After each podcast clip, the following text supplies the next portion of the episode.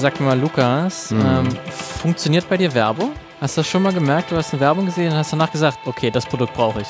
Ja, also nicht immer und nicht bei jedem Produkt. Ist natürlich auch ein bisschen, bisschen, ne? ein bisschen produktabhängig. Aber ja, grundsätzlich würde ich schon sagen, ich glaube nicht, dass irgendjemand gef komplett gefeit ist gegen gute Werbung. Mhm. Gute Werbung äh, kann auch manchmal sinistre Hintergründe haben. Hm. Kann man sagen, das wird dann häufig als Propaganda bezeichnet, ähm, wenn dahinter irgendwelche Mächte stehen, die da ihre Gesinnungen äh, sehen möchten und dafür einen politischen Zweck das Ganze einbinden. Denn darum soll es in dieser Folge des Filmmagazins äh, gehen. Wir haben uns mit Propagandafilmen beschäftigt. Ja, für alle, die den Podcast zum ersten Mal hören, wir sind Lukas und Martin. Ich bin Lukas, du bist Martin. Richtig, so ist richtig rum. Wir sind freie ähm, Journalisten, ähm, leben und arbeiten in Dresden und beschäftigen uns eben auch viel mit Film und Filmen und wollen so ein bisschen, naja, hinter die Kulissen hört sich nach einem, nach so einer Klischee-Metapher an, die es auch ist. Wir, ähm, uns interessiert so ein bisschen auch die gesellschaftliche Dimension von Filmen und uns interessieren auch die Geschichten hinter Filmen. Und damit meinen wir nicht die Geschichten, die von Filmen erzählt werden, sondern das, was dahinter steckt. Und Genau. davon erzählen wir uns zweimal, alle zwei Wochen zwei. Die zwei ist sehr wichtig in unserem Leben. Genau. Filmmagazin, das der zweitbeste Podcast. Das zweitbeste Podcast. Ja. Genau, und für diese Woche haben wir uns, wie gesagt, das Thema Propagandafilme rausgesucht. Jeder von uns hat eine Geschichte dazu mitgebracht, die er dem anderen erzählen wird. Wir können aber, bevor es losgeht, vielleicht nochmal kurz zusammenfassen, was Propaganda überhaupt eigentlich ist für uns. Es gibt natürlich verschiedene Definitionen, wie wir das jetzt äh, interpretiert haben. Ich würde jetzt mal sagen, Propaganda und Propagandafilme sind dann wirklich Filme, die ähm, positiv über eine herrschende Ordnung, also über im, im Sinne des, des Herrschenden oder der Herrschenden berichtet ähm, und quasi den Status quo irgendwie Art verteidigen möchte. Ähm, und quasi sozusagen einem autoritären Herrscher ist es in den meisten Fällen irgendwie dienen möchte oder sogar ein, ein System, das irgendwie an der Macht ist, erhalten möchte durch verschiedenste Mittel, jetzt in dem Film halt in, in dem Falle durch einen Film. Ähm, da haben wir uns Beispiele halt rausgesucht, wie da Filme schon versucht haben, ja, sich politisch irgendwie eingespannt wurden, um halt einer Regierung, einer Person oder was auch immer irgendwie positiv darüber zu berichten. Und da ist mit der Wahrheit vielleicht nicht ganz so genau zu nehmen.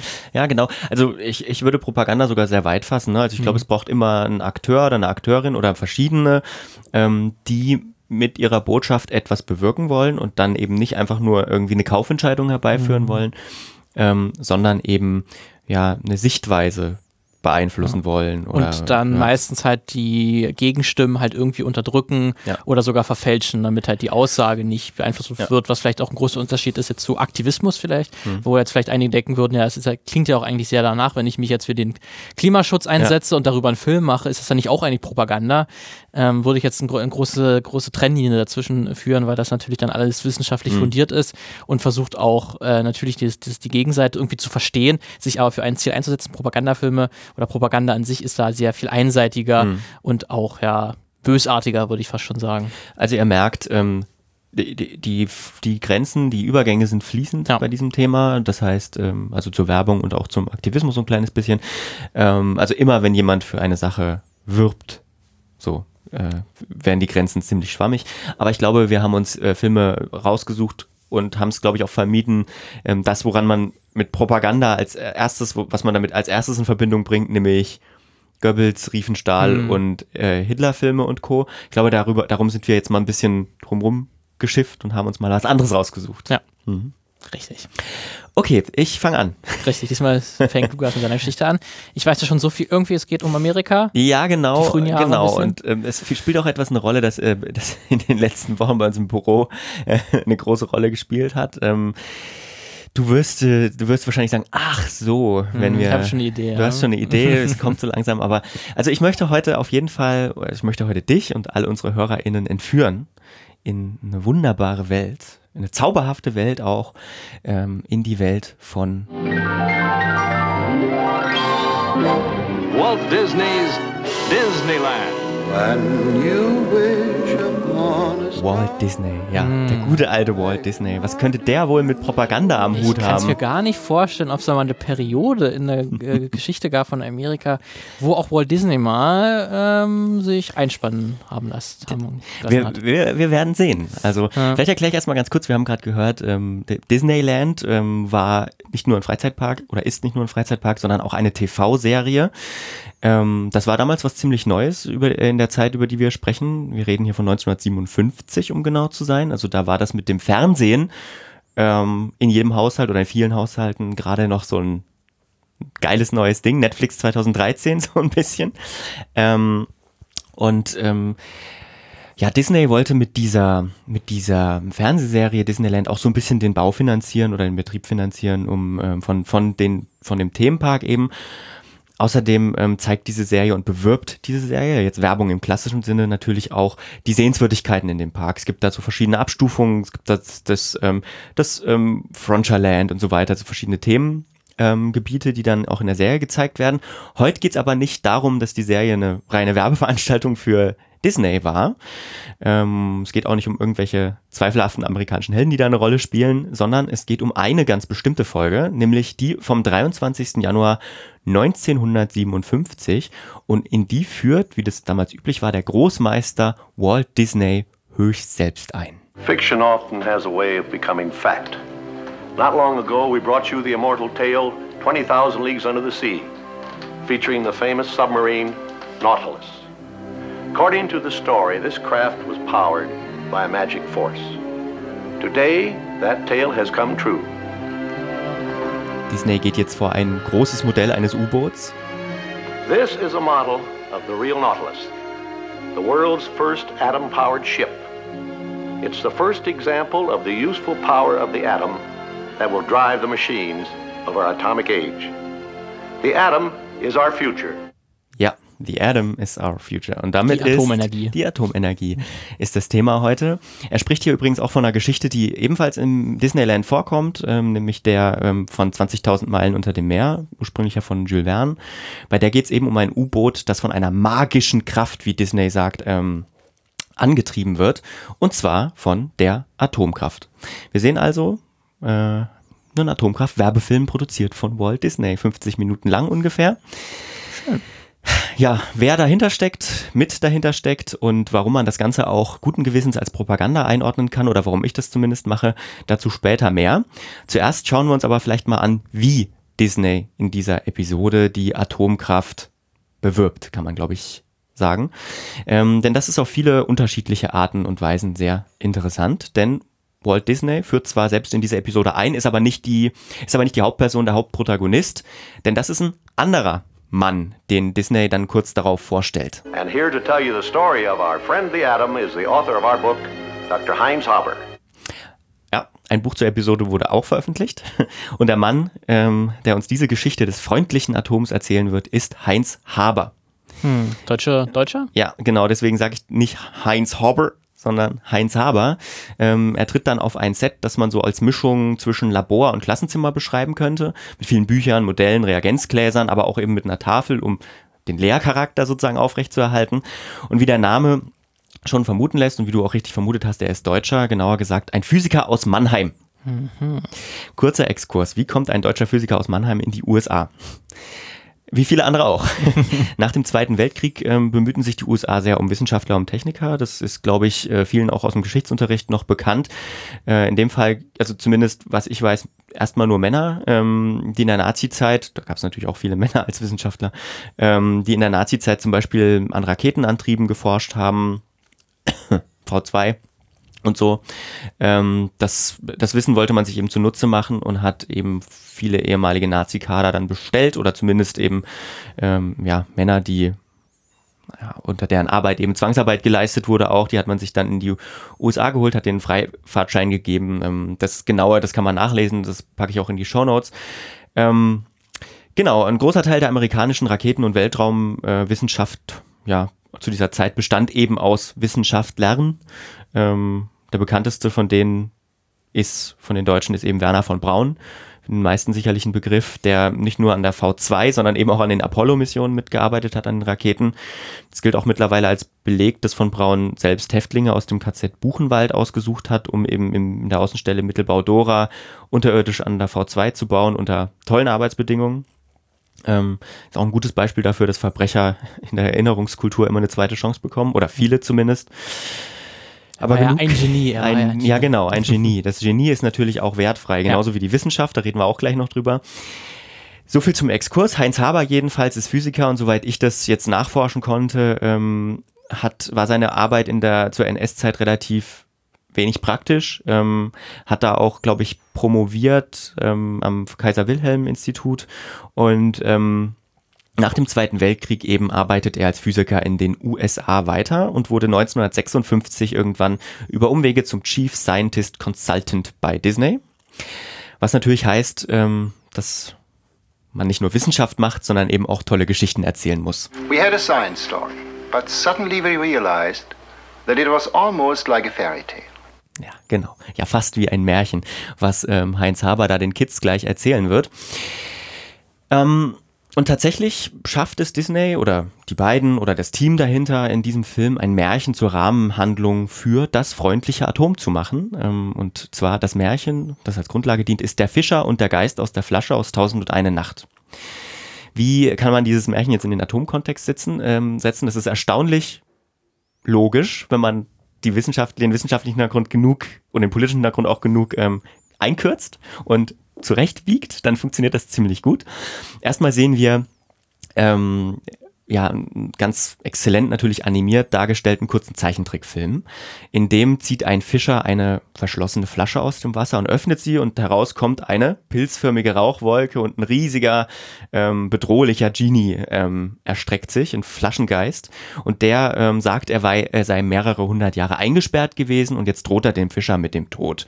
Aber der Fischer ist natürlich zu clever der kriegt den Geist beim Ego und sagt, yo, hier, ähm, ich glaub dir nicht so richtig, ähm, dass so jemand Großes und Mächtiges wie du in so eine kleine Flasche passt. Und der Genie muss es ihm natürlich beweisen, auch Mann mit Ego. Und ähm, der Fischer macht dann eben den Korken wieder auf die Flasche, will sie gerade zurück ins Meer werfen und dann sagt der Genie, nein, also aus der Flasche schreit er heraus, nein, ähm, ich erfülle dir drei Wünsche, wenn du mich wieder befreist. Und das macht der Fischer. Und ähm, so hat er es dann eben geschafft, den Flaschengeist zu zähmen. Strangely enough, our story is like that fable, come true through science. We are like the fishermen. For centuries we have been casting our net into the sea of the great unknown in search of knowledge. And finally, we found a vessel. And like the one in the fable, it contains a genie. Jetzt die Preisfrage, Martin. Was könnte dieses Vessel, dieses Gefäß sein, in dem der Genie hm, steckt? Vielleicht so der, das, das Atom? Nee, nicht ganz, äh, aber indirekt ja. Ähm, hält Heinz Haber da übrigens auch gerade in die Kamera zu dieser Stelle ein Block Uran. Ah. Okay. Ja, im Anschluss äh, daran folgt eine ziemlich lange Sequenz, in der Wissenschaft, Wissenschaftsgeschichte und die Grundlagen der Atomphysik so ein bisschen parallel erklärt wird. Natürlich immer wunderbar dargestellt mit animierten, kolorierten Bildern. Ähm, und die Wissenschaft ist natürlich absolut wertfrei, ne? so wie die Wissenschaft immer absolut wertfrei ist. Also es wird so äh, dargestellt, es wird auch so beschrieben als grad, gerade Linie irgendwie. Äh, die, es musste irgendwann zur Entdeckung mhm. des Atoms kommen. Wurde dann auch die Atombombe angesprochen? Kommt gleich. Ja. Ähm, also ähm, in dem Film passiert auf jeden Fall das, was die Historikerin Ina ähm, Heumann und die Kulturwissenschaftlerin Julia Höhne als Disneysierung bezeichnen. Man erzählt da eben die Geschichte von diesen großen Forschern, mal ausgenommen Marie Curie jetzt, die auch da ähm, Erwähnung findet, waren das alles Männer, die, die ähm, von der griechischen Antike hin, da gab es die ersten, vermeintlich die ersten Ideen, wie das Universum aufgebaut ist und dann war es ein straighter Prozess mhm. irgendwann, der zur Entdeckung des Atoms führte. Ne? Also die Erklärung dieser vermeintlichen Geschichte der Atomentdeckung ist nicht, nicht so ganz vollständig. Natürlich kann man, glaube ich, auch nicht erwarten von so einem Wissenschaftsstück, aber auch so stringent und westeuropäisch-amerikanisch geprägt, geprägt äh, wie sie dargestellt wird, war sie natürlich auch nicht. Ne? Ich will mal sagen, also russische und sowjetische WissenschaftlerInnen hatten da natürlich auch noch normalerweise viel äh, dazu geleistet. Ne? Wissenschaft funktioniert ja auch auch damals schon relativ international. Und immer wieder ähm, wird auch diese Kraft, die den Atomkernen innewohnt, normalisiert. Ne? Also mit der Umgebung in, der, in Verbindung gebracht. Die beiden Kulturwissenschaftlerinnen, die ich angesprochen habe, die, die beschreiben das so ein bisschen als Naturalisierung. Ähm, und stellt das natürlich auch positiv dar. Die Kraft ist der Kraft der Sonne gleichzusetzen. Ähm, ähm, in diesen diese winzigen Atome, die sind in jedem Bleistift drin. Also man holt das dann auch so auf eine Alltagsebene runter. Wichtig ist natürlich auch Spannung zu erzeugen, das Wissen zu dramatisieren und Komplexität zu reduzieren. Mhm. Ne? Und es wirkt auch gleich viel netter, wenn man sagt, das wohnt auch in einem Bleistift. Ja, das wirkt auch gar nicht mehr ja so ganz schlimm. Normal. Das ist ja ganz normal. nicht schlimm. Was in einem Bleistift ist, kann ja nicht schlimm sein. Ne? Das beste Beispiel auch für diese ähm, Reduzierung von Komplexität ist ähm, ist so ein Experiment, ähm, also nach diesem Geschichtsphysikabriss, ähm, das Heinz Haber durchführt. Also es spielt dann auch tatsächlich in diesem Studio mal eine Frau eine Rolle, die ist die Assistentin, hat auch keine Sprechrolle. Ähm, naja, auf jeden Fall zeigt er, wie eine nukleare Kettenreaktion sagen wir, ganz grundlegend funktioniert. Er spannt dazu zwei Tischtennisbälle auf eine Mausefalle und die steht eben umringt von hunderten anderen Mausefallen, wo eben auch zwei Tischtennisbälle ähm, drumherum stehen. Also ein ja, zwei Neutronen sind eingespannt in diese Maus Mausefalle und er wirft dann in diesen Pool von Mausefallen, würde ich es jetzt einfach mal nennen, ein weiteres Neutron, also einen weiteren Tischtennisball hinein. To start the chain reaction, all we need is one neutron. It has to trigger just one trap. The ping pong balls that are released will set off two other traps. And then we'll have four balls flying to trigger more traps. I think you can see what is going to happen. Watch.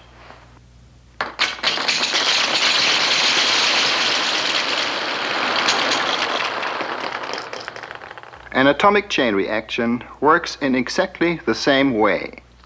One neutron is enough to start it.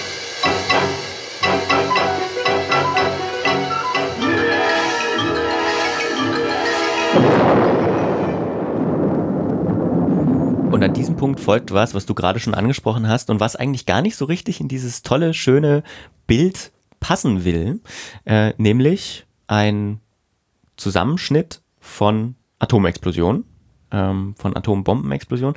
Aber bevor du oder ihr jetzt an den, an den ähm, Endgeräten sagt, ähm, ja gut Mensch, die sind ja ehrlich und jetzt kommt vielleicht auch Aufklärung.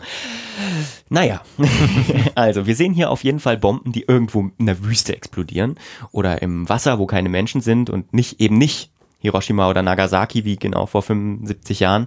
Ähm, wir nehmen das auch am, am Tag der am Tag der ähm, des 75. Jahrestags der Hiroshima-Bombardierung auf und veröffentlicht wird's am 75. Jahrestag der Nagasaki-Bombardierung. Also ähm, das wird eben nicht gezeigt und in diese Explosion wird jetzt wieder ein Genie hinein retuschiert. The world was deeply shocked by the first atomic explosion. We all wondered if atomic energy had better remained a secret forever. We are like the fisherman. When he first beheld the frightful form of the genie, he too wished that he had never found the vessel. Know that presently thou wilt have to die. Heaven forbid! But our fable had a happy ending. Tja, denn Happy Ending hat es. Die, die Fabel hat ein Happy End, weil wir es geschafft haben, diesen Genie zu überlisten. Die Atomexplosion läuft im Bild dann rückwärts und eingeblendet wird eine Flasche, in der sie wieder verschwindet. The fisherman had his means of making a friend of his enemy. And fortunately, science has its way of doing the same thing. An atomic blast is more than a threat. It is also a regretful waste of heat and radiation. To make this energy useful, the explosion must be slowed down. Let me show you what I mean. Erstmal kurz tolles Framing, oder? Ne? Das, diese Explosion ist natürlich, ja, what a waste of energy and heat. Ne? Die kann man natürlich, die muss man nutzen. Das wäre ja dumm, die nicht zu nutzen. Ne? Ja, wir sind ja zum Glück schlauer. Ja, als, genau. Als, das, als einfach nur daraus eine Bombe zu machen. Ja. So viel mehr. Ja, wir sind, gen- genau. Und damit beginnt auch der zweite, kürzere Teil, der letzte Teil des Films, über die Nutzbarmachung der Atomkraft und startet mit, wieder mit einer wunderbar animierten, kurzen, vereinfachten Darstellung, nämlich wie ein Atomreaktor funktioniert. Und schlussendlich auch wie ein Atomkraftwerk funktioniert. Die nukleare Kettenreaktion, die wird verlangsamt, die Hitze, ähm, die trotzdem entsteht, erhitzt Wasser und der Dampf treibt dann eben eine Turbine an und ein Generator erzeugt Strom. The atomic reactor then gives us a chance to make the atomic genie our friend. He will come forth to our beckoning, and just as in the fable, he will grant us three wishes. The decision is ours. What should we wish for? What do we need most? Tja, Martin, so jetzt die Frage an dich. Was könnten denn unsere drei Wünsche for the growth of civilization sein? Auf jeden Fall Energie. Genau, richtig. Das ist unser erster Wunsch. Power. Denn diese Power, diese Atomenergie, dieser Strom, der beleuchtet eben nicht nur unsere Städte. And then the atom will run our ships. And of course, the atomic submarine already exists. The atomic fire can heat air as well as water. Then the atom becomes the driving force of a jet engine. It can drive an airplane. Ja, ich kann es eigentlich nur mit den Worten des Fischers von vorhin sagen, ähm, wenn ich daran denke, wenn ich an ein Flugzeug denke, das mit Kernkraft fliegt. Heaven forbid! Gott bewahre. Unser zweiter Wunsch ist übrigens der nach Essen und Gesundheit, denn auch dafür kann, ähm, kann, kann der Atomreaktor sorgen, nämlich mit, indem man radioaktive Chemikalien in der Landwirtschaft einsetzt, äh, Kühe damit füttert und sowieso einfach ganz viele Krankheiten einfach so durch Ah ja. Bestrahlung. Gut, gut, wenn du Krebs hast, kann. dann sind auch die anderen Krankheiten nicht mehr ganz so wichtig. Ja, genau. Also ich sag mal, ich sag mal so, also ähm, diese ganze, diese ganze Geschichte ist ja auch eingesetzt worden und ähm, diese ganze Kernforschung hat natürlich auch ähm, viel in der Medizin verändert, aber so wie in diesem Film dargestellt wird, äh, dieses Wundermittel, man nimmt einfach, man bestrahlt hier so ein bisschen den Körper und zack, fertig sind alle Wie so Krankheiten. Heilstrahl. Heilstrahl, genau, der Heilstrahl. So wie so mit so einem Tricorder bei Star Trek irgendwie. Ja. Ja. Ähm, und was ist unser letzter Wunsch? Der soll sein, dass der atomare Genie für immer unser Freund bleibt. Und damit endet auch die Episode. Aber meine Geschichte noch nicht ganz, denn wir wollen ja immer so einen Blick aufs größere Ganze richten äh, und immer auch die Rolle von Film in der Gesellschaft erfragen. Und in dieser Geschichte, äh, eben vor dem Hintergrund der Propaganda, ich habe jetzt nochmal kurz die Duden, ähm, die Duden-Definition ähm, rausgesucht. Propaganda ist die systematische Verbreitung politischer, weltanschaulicher oder ähnlicher Ideen und Meinungen mit dem Ziel, das allgemeine Bewusstsein in bestimmter Weise zu beeinflussen. Damit haben wir es nochmal ganz verkürzt. Also Verbreitung haben wir schon mal, ne? Fernsehen, klar. Eine weltanschauliche Idee auch und eine bestimmte Weise, also eben positives Licht auf die Atomkraft zu werfen, die hätten wir auch. Jetzt fehlt eigentlich nur noch das Wer und das Wieso. Warum sollte Disney ein Interesse haben? Ähm, jetzt seinen Freizeitpark, will er seinen Freizeitpark mit Kernkraft betreiben? Also sagen wir mal jetzt äh, nicht nur. es stecken auch noch die Interessen anderer dahinter. Disney hat ähm, auch schon in den 40er Jahren mit dem Militär und der Regierung an Projekten gearbeitet, während des Zweiten Weltkriegs. Da gab es dann zum Beispiel eine Folge von Donald Duck, der aus Versehen äh, den japanischen Luftwaffenstützpunkt auf kindgerechte Art zerstört, indem er das überflutet. Also ja, das ist, glaube ich, auch ein sehr schönes Beispiel für Propaganda. Genau. Halt. Disney hat das schon sehr lange halt auch für die USA und für Ja. das Militär halt anti, auch anti-Nazi-Propaganda Ge gemacht. genau, es gab Also- auch, ähm, es gab auch propagandistische Aufklärungsfilme, wie man sich zum Beispiel während des Krieges zu verhalten hat und so weiter. Und auch Our Friend the Atom hat was mit der Regierung zu tun. Der ehemalige, äh, der damalige CIA-Direktor konnte Walt Disney dafür gewinnen, doch bei der Öffentlichkeitsarbeit mitzumachen, um die Atomenergie zu popularisieren. Weißt du, wer noch Kooperationspartner war? Nee. die US Navy und das Unternehmen General Dynamics. Das war das Unternehmen, das das erste amerikanische Atom-U-Boot gebaut Ach, hat. Mensch, die. USS Nautilus. Nord. Die Nautilus. Schön, hat man ein schöner Kreis. Und damit schließt sich genau der Kreis. Viel amerikanischer, finde ich, geht's gar nicht. Da ist nicht nur Propaganda drin, sondern eigentlich auch Product Placement, Ja, was man mal genau sieht. Und bevor ich zu meinem Fazit komme, ähm, möchte ich noch kurz auf unsere Shownotes verweisen. Da findet ihr natürlich die Links zu, zu allen Quellen. Und diesmal gibt es sogar einen großen Artikel, mit dem ich hauptsächlich gearbeitet habe, von den beiden Wissenschaftlerinnen, die ich bereits erwähnt habe. Den gibt's kostenlos zum Downloaden, was bei wissenschaftlichen Artikeln nicht immer der Fall ist. Ähm, da mal reinzulesen lohnt sich auf jeden Fall. Aber jetzt zum Schluss will ich noch mal ganz kurz auf eine Parallele aufmerksam machen. Denn schon 1953 gab es einen animierten Kurzfilm, 15 Minuten lang, mit dem Titel A is for Adam, bezahlt von General Electric. Ähm, der weist eindeutige Parallelen zum Disney-Film auf. Und ein Beispiel habe ich mal rangebracht, wo man es, glaube ich, ganz gut hört. However, an atomic energy power plant has already proved feasible. The future supplying of electric power to entire cities is far from impossible.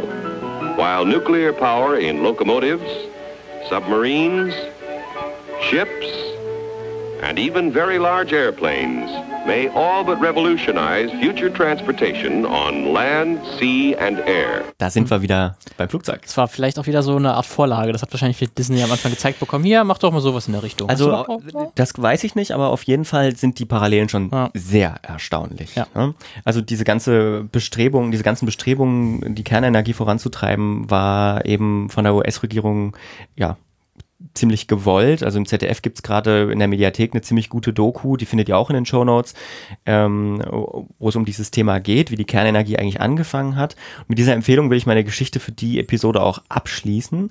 Nicht aber, ähm, um selbst kurz Propaganda gemacht zu haben. Achtung, jetzt äh, mein, mein Propaganda-Disclaimer. Lese ich vor.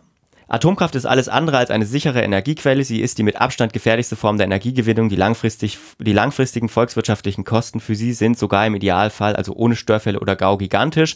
Und dass die Atomkraft eine grüne Energiequelle sei, ist ebenso wie der Fischer und sein Genie unter der Kategorie Märchen zu verbuchen. Please don't add me. So, nach der Werbung, Martin, bist dann du dran mit deiner Geschichte. Das Filmmagazin gibt es jetzt nicht nur neuerdings alle zwei Wochen in eurem Podcast-Catcher, sondern uns gibt es auch quasi jeden Tag online präsent auf den folgenden Social-Media-Plattformen. Facebook, at das Filmmagazin. Twitter, at das Unterstrich Filmmagazin. Instagram, at das Unterstrich Filmmagazin. Außerdem empfehlt uns gerne weiter an eure FreundInnen unter das Filmmagazin bei Spotify, Apple Podcasts, Pocket Casts, Feed, podcast.de oder einfach überall. Ihr findet uns auch bei Google. Gut, ich mache jetzt den Lukas-PC wieder aus und wir gehen back to the show. Ja, da sind wir. Da sind wir wieder.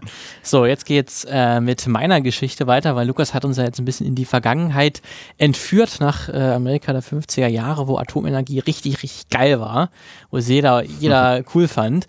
Ähm, ich bewege mich mal eher ins 21. Jahrhundert, äh, in den ja europäisch-asiatischen Raum. Auch dort werden Propagandafilme hergestellt ähm, oder Filme, die man auf jeden Fall so deuten kann. Ähm, ich habe natürlich, weil ich das am liebsten mache, ich beschreibe am liebsten Trailer, deswegen habe ich am Anfang wieder einen Trailer mitgebracht, äh, weil in den Film selbst kommt man relativ schwer ran. Ähm, deswegen hier mal ein bisschen einzuführen, wie das Ganze geklungen hat. Ähm, hier mal der Start des Films. Ich verrate euch mal noch, noch nicht den Namen, ich beschreibe euch aber, was man am Anfang sieht.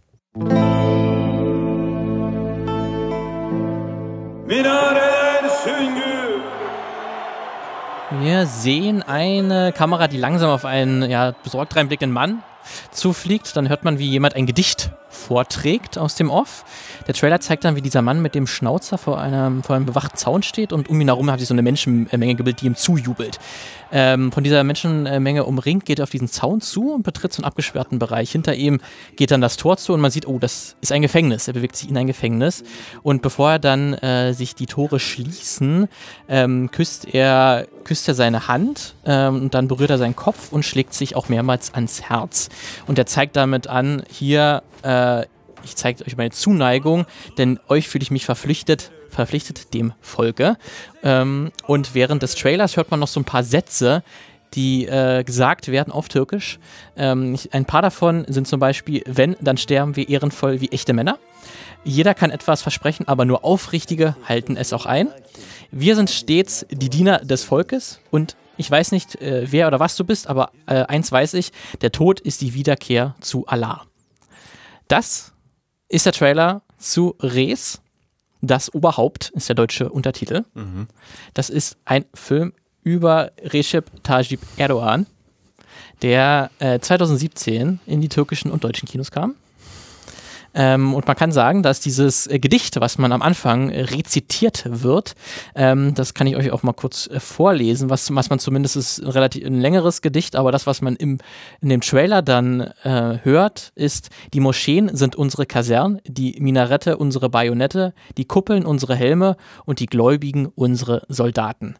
Äh, der Satz, der davor noch vorkommt in dem Gedicht, ist, die Demokratie ist nur der Zug, auf den wir aufsteigen, bevor wir am Ziel sind.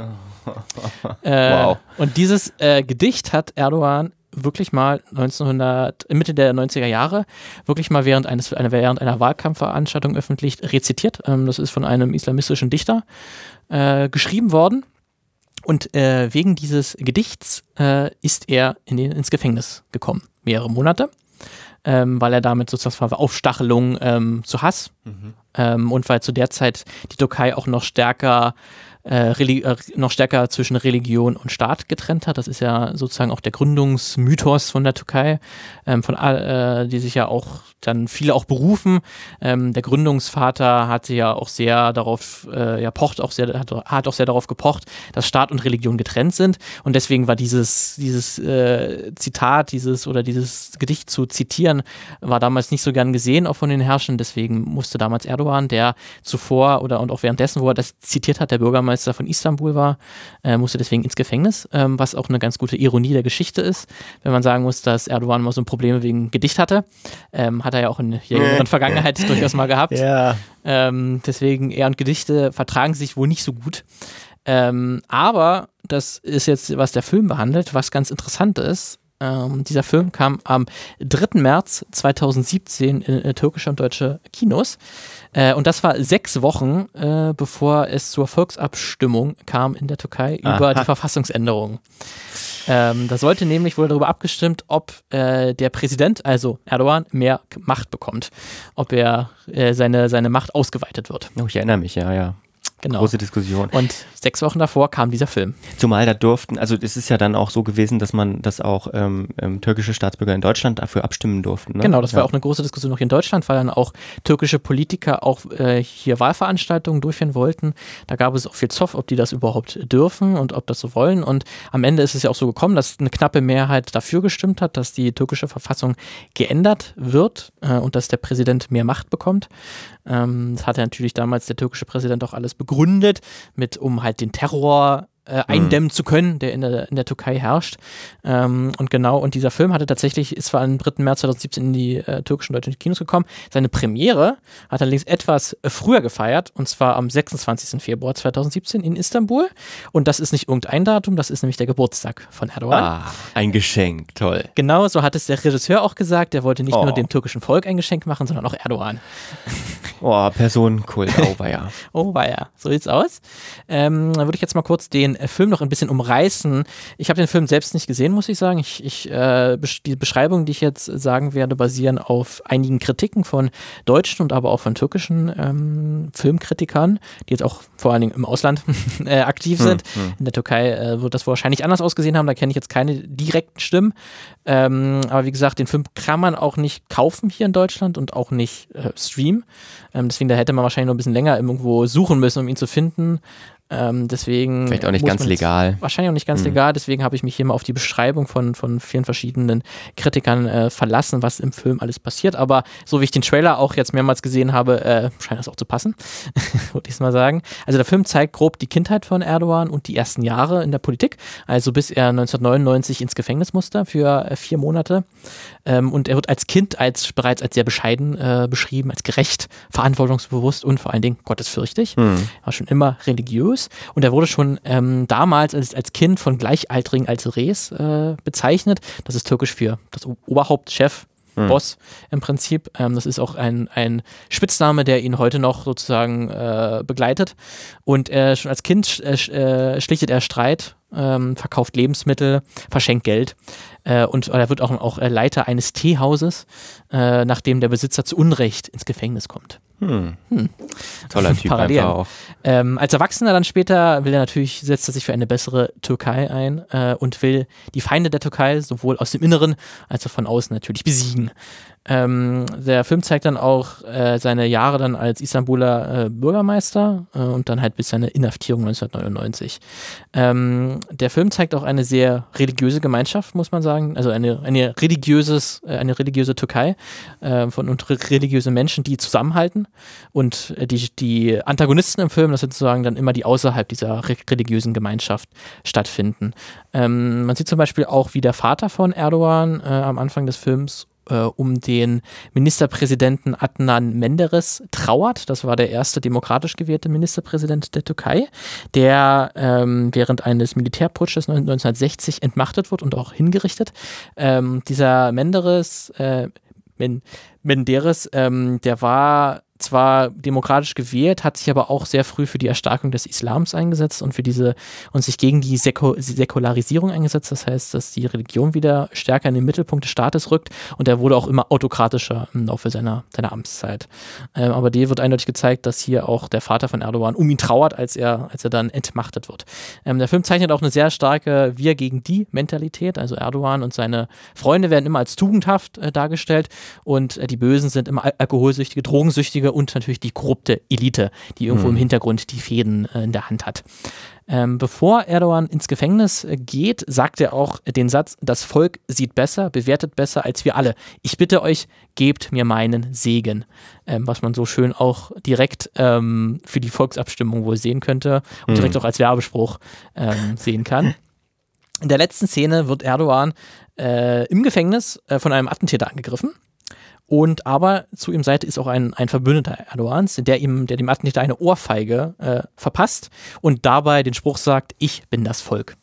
Ah, Ja. okay. Und lustigerweise oder interessanterweise ist dieses Attentat ist nicht biografisch verbürgt oder so. Ich habe dazu aber keine Informationen äh, gefunden, dass Erdogan tatsächlich im, in, während seines Gefängnisaufenthalts Opfer eines Attentatsversuchs war. Deswegen, das ist wohl dann eine fiktive äh, Version im Film, dass er da angegriffen wurde und dass der, dieser Freund von Erdogan ihn dann so unterstützt und dieses Ich bin das Volk sagt. Und das ist natürlich auch, da ziehen auch Kritiker eine große Parallele, nicht nur zu dieser Volksabstimmung, die dann wenige Wochen nach der Veröffentlichung des Films stattfindet, sondern auch zu diesem gescheiterten Putschversuch, Militärputsch im Juli 2016. Da hat ja, haben ja einige Militärs ja versucht, äh, die Regierung zu stürzen und Erdogan hat ja damals sich in einer Botschaft an das Volk gewendet, ähm, die sich gegen die Putschisten aufstellen soll. Und das sieht man hier auch eine große Parallele. Ähm, es gab dann nach der Veröffentlichung äh, einige Kontroversen auch zum, zum Film. Äh, es sollen auch viele Schauspieler tatsächlich nicht bezahlt worden sein, die da mitgemacht haben. Okay. Einige verklagten wohl auch das äh, Filmstudio. Ähm, der Schauspieler des erwachsenen Erdogans, ähm, der dann die, die ältere Version spielt, der hat auch in äh, Interviews auch gesagt, ich bin Fan Erdogans. Und ähm, als ein Journalist gefragt hat, warum denn der Film nicht die auch Schwächen von Erdogan zeigt und nicht ihn nicht nur als den geilsten Typen aller Zeiten darstellt, sagt er, er hat keine Schwächen. Naja, ist ja logisch. Ist ja logisch, ne? Wow. Äh, der Regisseur des Films, äh, Hüdavari Yajus, ähm, der wehrt sich dagegen, dass der Film Propaganda sei. Er zeige einfach nur das Leben Erdogans, weil es nun mal so interessant ist. Ähm, eine Einflussnahme der Regierung soll es nicht gegeben haben, sagt er ganz, ganz klar. War vielleicht auch gar nicht nötig. Ja. Man muss ja sagen, dass äh, die Regierung Er- Erdogans und Erdogan selbst schon seit mehreren Jahren ähm, Kritiker verhaftet äh, in irgendeiner Art und Weise oder vertreibt und dadurch wahrscheinlich sich nur noch sehr viele Pro-Erdogan-Akteure in der Türkei befinden, auch in der Kultur äh, oder vor allen Dingen auch in der Ku- Kultur und dadurch äh, wahrscheinlich das gar nicht nötig ist, dass man von oben herab das sagen muss. Ähm, da hat man sich schon so eine so einen Kult um diese Person gebildet, dass man da, dass man da gar nicht aktiv eingreifen muss. Zumindest vielleicht auch, dass, dass, die, dass diese finanzstarken Sachen, ich meine, wir reden ja hier auch von einem teilweise internationalen Release, das kann man sich, glaube ich, aus so einer Oppositionsposition her nicht unbedingt leisten. Ne? Genau, weil der Film hatte tatsächlich auch ein recht hohes Budget. 8 Millionen Dollar soll er gekostet haben. Das ist gerade für eine türkische Produktion sehr, sehr viel. Also wäre auch für eine deutsche Produktion sehr, sehr viel.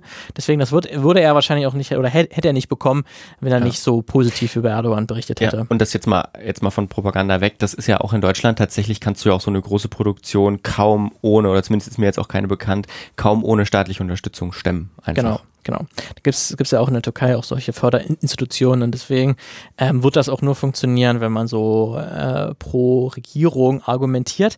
Ähm, der Film hatte vor Veröffentlichung, äh, hat die türkische Webseite Turkish Press News äh, ja gesagt, dass der Trailer seit August 2016 ungefähr von äh, oder von mehr als 130 Millionen Menschen angeschaut wurde, was ich ähm, bezweifle. Weil auf YouTube hat, äh, haben, gibt es so drei, vier, fünf äh, hoch, also drei, vier, fünf Kanäle, die das Video hochgeladen haben, den Trailer, und die haben so 5000 bis 40.000 Aufrufe. Und ansonsten habe ich keine reichweitenstarken äh, gefunden, reichweitenstarke Videos von diesen, äh, von diesem Trailer gefunden. Deswegen würde ich diese drei, 130 Millionen Menschen, die diesen Trailer angeschaut haben sollen, mal ein bisschen in Zweifel ziehen. Diese Turkish Press News sieht es sah jetzt für mich jetzt auch nicht so seriös aus. Hm. Unbedingt. Ähm, ich kann mir vorstellen, dass diese Zahl vielleicht eher eine geschönte Zahl ist. Ähm, das zeigt sich auch deswegen, weil der Film war eine ganz schöne ganz schöner Flop. weil eigentlich waren, waren mehrere Fortsetzungen geplant, weil der Film hört ja Ende der 90er Jahre auf. Da gibt es ja noch ein paar Jahre danach, die man hätte erzählen können. Das war auch geplant. Ein, zwei Fortsetzungen. Aber der Film äh, der wurde am ersten Wochenende haben die nur, wurden nur 68.000 Tickets in, den, in der Türkei verkauft, wirklich. Ähm, wollte also keiner sehen, deswegen wurden wohl auch die Fortsetzungen erstmal auf, auf Eis gelegt. Deswegen finde ich auch diese 130 Millionen Menschen, die diesen Trailer gesehen haben wollen, das sind ja dann auch mehr Türken, als es, in der, also es gibt ungefähr 80 Millionen Türken, die in der Türkei leben äh, und, Türk, Türk, und Türk, Türkinnen. Ähm, das, das, deswegen halte ich diese Zahl ehrlich gesagt für sehr, sehr fragwürdig. Auch wenn ich es jetzt nicht hundertprozentig natürlich beweisen kann. Aber ich habe mehrmals gesucht nach irgendwelchen anderen, anderen Verlinkungen von diesem Trailer. Ähm, deswegen, und dadurch, dass der Film so ein Flop war, dann würde man denken, wenn das so viele Menschen gesehen haben, das sind ja fast schon Blockbuster-Zahlen, die ja dann solche, solche Trailer dann sich anschauen sollen. Ähm, Finde ich das ein bisschen fragwürdig. Hm. Deswegen kann man sagen, hier könnte jetzt die Geschichte enden von, von Rees, den, diesen Propagandafilm, den im Prinzip keiner gesehen hat. Ja. Es gibt aber äh, danach noch eine ganz interessante Nebengeschichte, denn 2017, im Sommer 2017, wurde einer der äh, Produzenten des Films, Ali Afci, verhaftet. Ähm, der wurde nämlich verhaftet wegen angeblicher Verbindung zur Gülen-Bewegung. Gülen ist ja so Ah, ein ja. sehr, sehr Hm. verhasster äh, ja, Prediger, islamistischer Prediger, äh, der in den USA im Exil lebt. Ähm, der war mal eigentlich mit Erdogan befreundet, aber Erdogan äh, ja, dif- diffamiert ihn jetzt sehr als äh, Terroristen und halt auch als Strippenzieher hinter dem Put Putschversuch 2016. Ähm, und der Al- Ali Afci wurde halt verhaftet, weil er angeblich ja dieser Bewegung, dieser Gülen-Bewegung angehört. Ähm, was sehr interessant ist, nämlich, dass Afci hatte einen Tag, bevor er verhaftet wurde, hat er einen Trailer zu seinem Film, zu seinem neuen Film rausgebracht, wo er selbst Regie geführt hat. Der heißt Yunanis, das ist auf Deutsch heißt das Erwachen. Und dort ähm, wird gezeigt, was passiert wäre, wenn dieser Militärputsch erfolgreich gewesen wäre. Ähm, der zeigt es aber natürlich als sehr negativ, weil dann wären natürlich alle, wäre die ganze Tür- Türkei in Terror und, und Ungerechtigkeit versunken und das wäre ganz schlimm gewesen. Aber dieser Trailer, ähm, der zeigt, äh, im, im Trailer sieht man, wie einige Fa äh, Familienmitglieder Erdogans sterben. Und dann der, der Trailer endet auch damit, dass ein Putschist eine, äh, eine äh, Pistole an den Kopf Erdogans hält. Mhm. Und das, das Schicksal des Präsidenten sozusagen offen gelassen. Stirbt er jetzt im Film oder nicht? Oh, krass, okay. Und ähm, das sah man wohl so gar nicht gerne. Also man weiß jetzt nicht hundertprozentig, ob es daran liegt, aber man kann wohl sagen, mit großer Sicherheit, ähm, die Verhaftung äh, von Ali Afci, dem Regisseur des Films, lag wohl auch daran, dass dieser Trailer das halt so offen gelassen hat.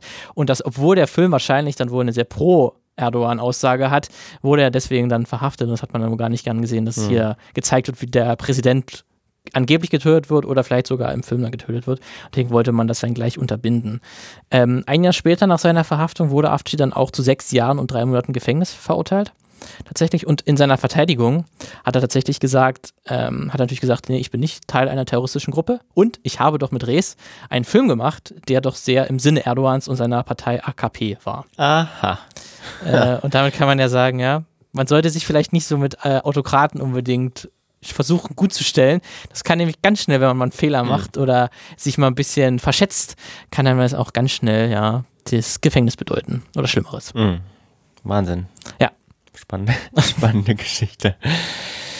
Ja, ähm, das war's, oder? Das war's, richtig. Das war eine etwas kürzere Geschichte, aber wie gesagt, den Film selbst äh, kommt man nur schwer ran, aber man sieht, glaube ich, ganz gut, obwohl man selbst an solchen, an solchen Propagandafilmen mitmacht, Mhm. ähm, der vielleicht, man kann es halt, man weiß natürlich nicht, ob er jetzt wirklich einen positiven Effekt hatte auf die Volksabstimmung. Es Mhm. war ja 51 zu 49 Prozent äh, wurde zu, für Ja gestimmt für diese Verfassungsänderung, ob da der Film trotzdem, obwohl er nur so wenige Leute ihn gesehen haben, trotzdem eine positive Wirkung hatte. Aber man kann auch sehen, dass der Wind sich ganz schnell drehen kann Ja. Äh, wenn man da nur einen, einen Fehler macht ähm, und dass es da einem nicht hilft, dass man vorher auch einen Pro-Erdogan-Film, Ja. eindeutig Pro-Erdogan-Film gemacht hat. Ähm, deswegen muss man da sehr vorsichtig Ja. sein. so viel, also es lässt sich sowieso schlecht messen, ähm, wie Propaganda wirkt. Also wie jetzt oder ein einzelnes ähm, propagandistisches Mittel, wie viel Effekt das jetzt hat. Ne? Das ist ja bei Werbung, sind wir wieder bei den Parallelen, genauso schwer. Du kannst ja schlecht messen, also in manchen Fällen geht das natürlich besser als in anderen, aber du kannst jetzt schlecht messen, ähm, wie viele, wie viele Leute das und das gekauft haben, weil du dieses Wort gesagt hast oder so, oder? Das ist ja mal schwierig. Das ist mal vielleicht auch so eine Summe aus verschiedenen, es geht ja auch viel ums Klima sozusagen, ein Klima, das du bei Propaganda, äh, Propaganda erzeugst, das dann durch bestimmte Faktoren unterstützt wird und so. Ja, das hat sicherlich auch schon geholfen, dass durch den Trailer halt zum Beispiel durch den Film oder durch die, das Marketing für den Film dann auch groß Erdogan-Poster nochmal zusätzlich zu sehen waren. Na klar, ja, genau. Anders, wo dann in heroischer Pose irgendwie Stimmt. dann dasteht. Ja. Das ist ja auch immer so ein, so ein Nebeneffekt, deswegen da ist ja auch immer ein bisschen so ein Rattenschwanz, was dann Ja. noch da ranhängt bei so einer großen Veröffentlichung. Ja. Und das ist ja auch eine Sache, die gibt es ja nicht nur in der Türkei in vielen, also bei, im Wahlkampf zum Beispiel, die gibt es ja auch in anderen Staaten, ohne jetzt einen benennen zu wollen. Ne? Du, du bist ja bei in vielen demokratischen Staaten auch eingeschränkt in dem, was du als Wahlwerbung machen darfst. Ähm, und dann ähm, gibt es, ist es natürlich auch eine schöne Möglichkeit, bestimmte Botschaften zu senden, ohne dass das jetzt direkt als Wahlkampfbudget oder Wahlkampfmittel irgendwie ausgewiesen werden muss. Ich glaube, das gibt es in den USA mit diesen Packs, wenn ich jetzt keinen Quatsch erzähle, die, die freiwillig, in Anführungsstrichen, und ohne zur Partei zu gehören, viel Geld in die Hand nehmen, ähm, und um dann, ähm, um dann, ja, ich glaube, Werbung darf es nicht sein, es darf keine Wahlwerbung sein, sondern aber in dem Sinne natürlich zu arbeiten. Ne? Und ich glaube, in Deutschland gibt es ja auch mit parteinahen Vereinen zum Beispiel, gibt es ja auch Möglichkeiten, unterstützend zu wirken zumindest. Ne? Es gibt eine gute Aufsicht hier in Deutschland, glaube ich schon. Ja. Die, die man kann ja allein dadurch, dass man die Gegner des, der, der Person, um die es geht, halt irgendwie Art schlecht darstellt. Mhm. Das ist ja im Prinzip auch Werbung dann für die Person. Ja. Oder für den Machthaber. Oder Zumindest der, auch für die ihre Macht will. Botschaften auch, ne? Ja. Ja, äh, Martin. Spannende Geschichte. Damit äh, sind wir wieder am Ende Mhm. einer, ähm, einer Folge, äh, die ich sehr spannend fand, auch in der Vorbereitung, in der Recherche. Und ähm, wir hören uns in zwei Wochen wieder Mhm. mit einem ganz anderen Thema. Gucken, wir suchen uns dann noch was Spannendes Ja. aus. Vielleicht gucken wir schon, kommen wir zum Oberthema zurück, was wir auch schon mal hatten. Und diesmal mit einer neuen Geschichte. Ja, wir werden sehen. Wir Bis werden dahin, sehen. Bis dahin. Wir hören uns. haltet Abstand und viel Spaß. Tschüss. Tschüss. Eine Einfachtonproduktion 2020.